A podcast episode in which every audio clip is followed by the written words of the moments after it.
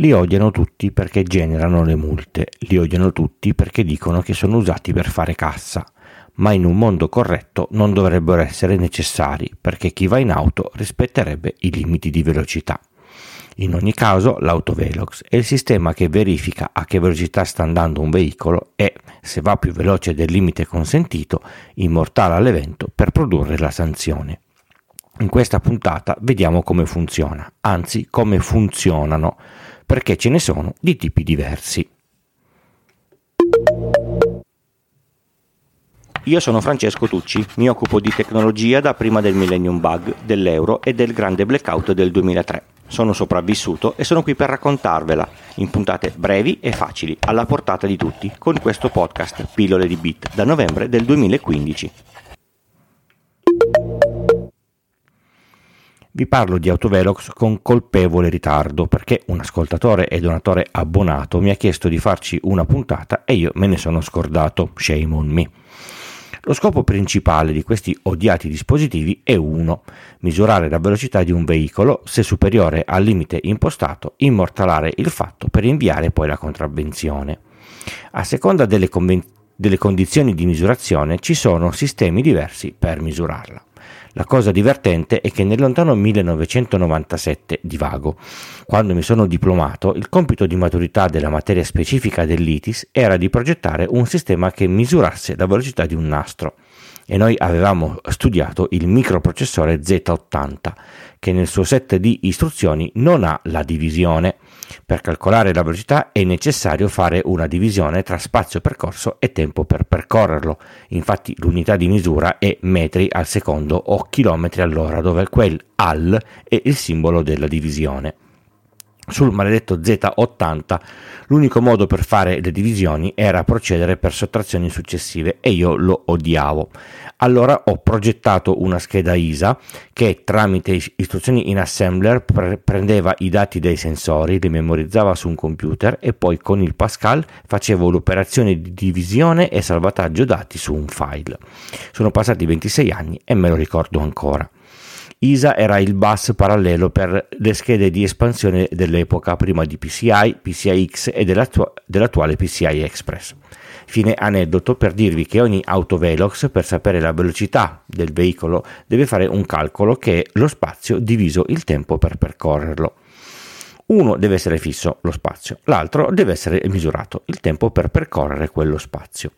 Come si misura il tempo che impiega un veicolo a percorrere un certo spazio? Ci sono diversi modi a seconda del tipo di, di dispositivo e necessità.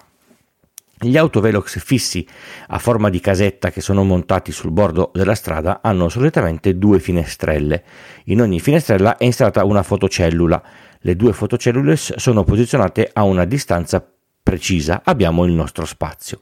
Quando il veicolo passa davanti a una fotocellula, questa si accorge che c'è qualcosa davanti a lei perché il fascio che emette viene, ri, viene ri, riflesso, un po' come quella del cancello elettrico, ma senza lo specchietto dall'altro lato. A questo punto parte il tempo. Quando il veicolo passa davanti alla seconda fotocellula, il tempo viene fermato e viene fatto il conteggio. Se la velocità è superiore al limite di quel tratto, più la tolleranza, allora viene scattata l- la, la fotografia per poi procedere con la contravvenzione. Questo tipo di autovelox c'è anche in versione mobile, viene montato su un cavalletto a, a, bordo strada a una barra orizzontale con le due eh, fotocellule ai due estremi. Il secondo modello è quello che viene chiamato comunemente telelaser. Lo si vede in mano alle forze dell'ordine che lo puntano sulle auto come se fosse una, una pistola e eh, misura a quanto vanno. Ci sono versioni che leggono solo la velocità e versioni che fanno anche la foto del guidatore, così da controllare che anche se non ha la cintura o se sta guidando con, con il telefono in mano, per esempio. Sono tendenzialmente di due tipi diversi. Il primo spara due, due, fasci alla frequenza dell'infrarosso che misurano la distanza del veicolo dal dispositivo con un intervallo predefinito. E, e come fanno questa eh, misura? come fa un eh, metro laser che avete in casa.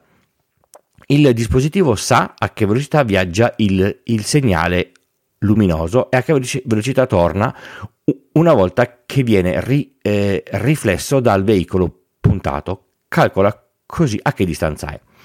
Dopo poco emette un altro segnale, stessa cosa, e sa a che distanza è il veicolo. A questo punto sa le due distanze e il tempo che il veicolo ha impiegato a spostarsi dalla prima alla seconda distanza. Così calcola la, la velocità. C'è poi una seconda versione che usa l'effetto Doppler. Cos'è l'effetto Doppler? Se avete visto Big Bang Theory dovreste ricordarvi in una delle mille puntate, Sheldon che a una festa in maschera va vestito proprio da effetto Doppler con un abito a a strisce eh, verticali di spessore diverso. Fisici all'ascolto, perdonatemi. Se io trasmetto una frequenza eh, da un punto a un altro, ent- entrambi fermi, il ricevente riceverà la stessa frequenza del trasmettente. Se invece il ricevente si, si, si, si muove, la frequenza che, ri- che riceverà sarà diversa a seconda se si allontana o se si avvicina. La differenza è relativa alla velocità di avvicinamento o di allontanamento. L'esempio classico che si fa è la sirena dell'ambulanza che cambia suono man mano che si avvicina e poi cambia nuovamente quando si allontana. Il sistema che misura la velocità spara una frequenza sul veicolo che si avvicina. In base alla frequenza modificata che questo gli ri, ri, ri, rimanda, il lettore è in grado di calcolare la velocità di avvicinamento. In entrambi i casi, che sia a impulsi luminosi o a radiofrequenza, se la velocità letta è superiore a quella limite, con le consuete tolleranze, viene scattata la, la fotografia per la futura contravvenzione. Il sistema telelaser esiste anche installabile in auto ed è in grado di misurare la velocità delle auto che incrocia r- relativamente alla velocità del mezzo su cui è installato. Se l'auto delle forze dell'ordine viaggia a 50 km h e ha davanti un'auto che si allontana, il, il, il sistema legge ad esempio 20 km h, somma la velocità dell'auto su cui è installato 50 e, e fa la lettura eh, esatta di 70 km h. Arriviamo infine al terzo tipo di autovelox, quello con i sensori annegati nell'asfalto si vedono e si sentono passandoci sopra, sono dei grandi eh, rettangoli larghi quanto una corsia. Sono delle enormi bobine che cambiano il loro valore di impedenza quando un grosso so- soggetto metallico come un'automobile ci passa sopra. Capito questo, è banale comprendere che se ne mettiamo due a una certa distanza, misuriamo il tempo che un veicolo ci impiega per, per attivarli, abbiamo facilmente il conto della velocità istantanea. Solitamente se l'autovelox è con le, con le, bobine annegate nell'asfalto c'è una telecamera su un palo o su un arco sopra la carreggiata che sarà in grado di scattare la, la fotografia di chi sta andando troppo forte per la verifica di un operatore e l'invio della contravvenzione. Con i sensori annegati nell'asfalto viene anche eh, realizzato il sistema tutor e i suoi derivati.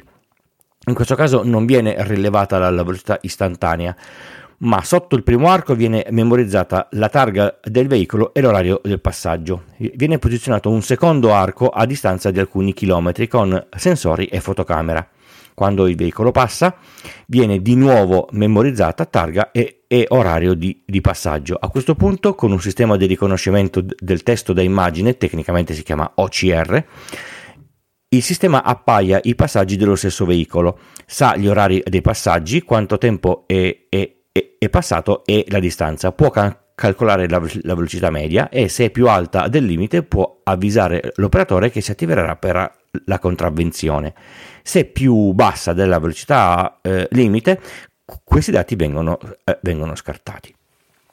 Adesso due conti rapidi su come viene misurata la velocità eh, rispetto alla velocità reale in auto. Il tachimetro, che tutti chiamiamo erroneamente contachilometri, misura la velocità in tempo reale del veicolo. Lo fa misurando la velocità delle, delle, delle ruote. Tralasciando i dettagli tecnici, ormai viene usata la ruota fonica che si usa già con ABS e ESP. La ruota con il tempo si usura e il suo diametro esterno si, si, eh, si diminuisce. Eh, con questo ovviamente diminuisce anche la, la, circonferenza. Questo vuol dire che la lettura della velocità non è la stessa tra gomma nuova e gomma usurata. In più, in ogni caso, il, il tachimetro indica sempre una velocità leggermente superiore a quella reale. Nei test eh, del, delle riviste è sempre eh, eh, indicata questa, questa percentuale e si aggira intorno al 3-5% in più.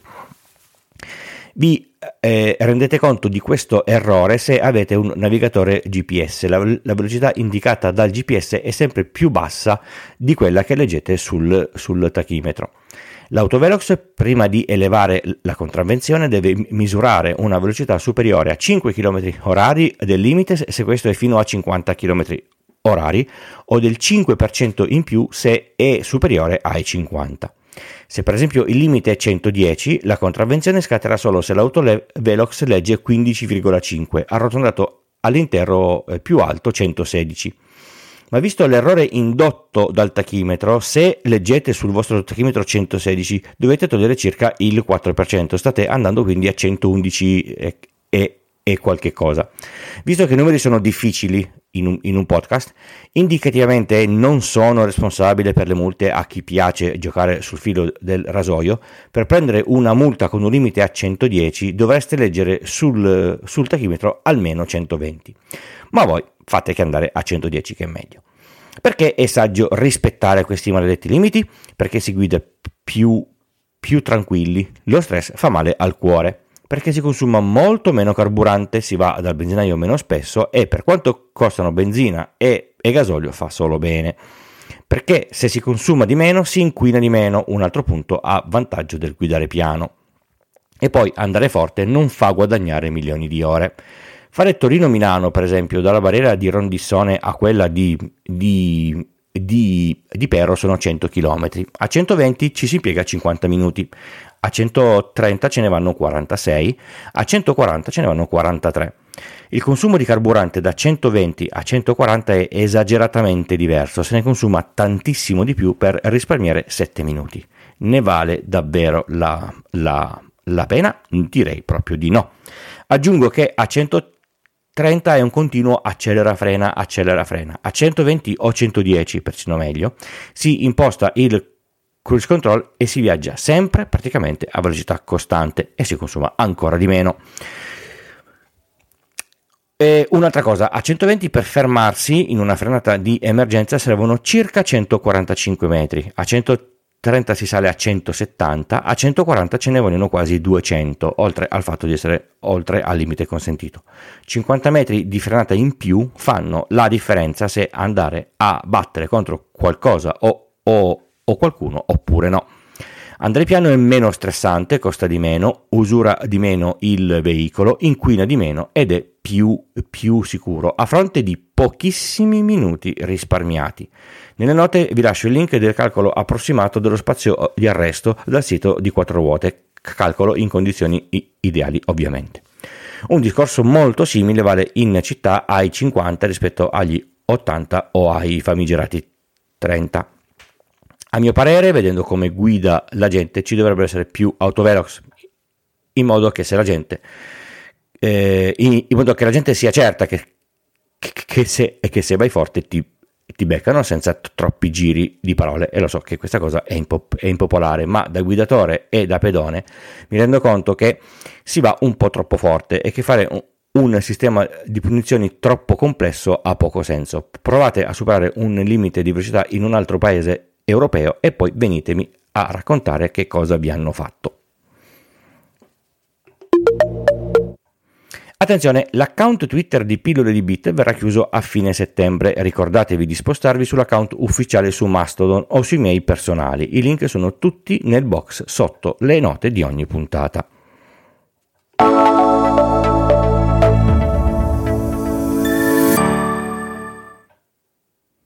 Pillole di Bit è un podcast di tecnologia, breve e alla portata di tutti, scritto e raccontato da Francesco Tucci.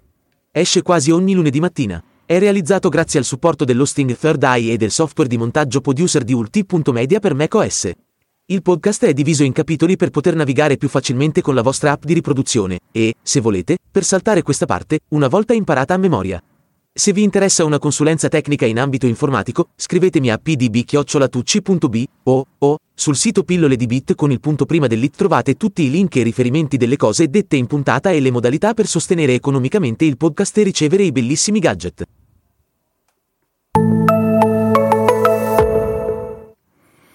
I ringraziamenti per le donazioni di questa puntata vanno a molte persone perché ha corpo due settimane. Inizio con gli abbonati.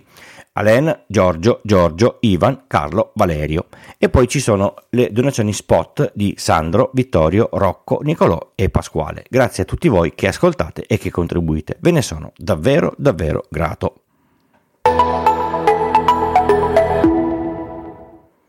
Se viaggiate, ormai non credo eh, usiate la cartina da molti molti anni. Io mi ricordo che nel 2000 ho fatto un viaggio in auto da Torino a Stoccolma, tutto con gli atlanti eh, stradali del Touring Club, niente eh, G- GPS e ci siamo arrivati, pare pazzesco.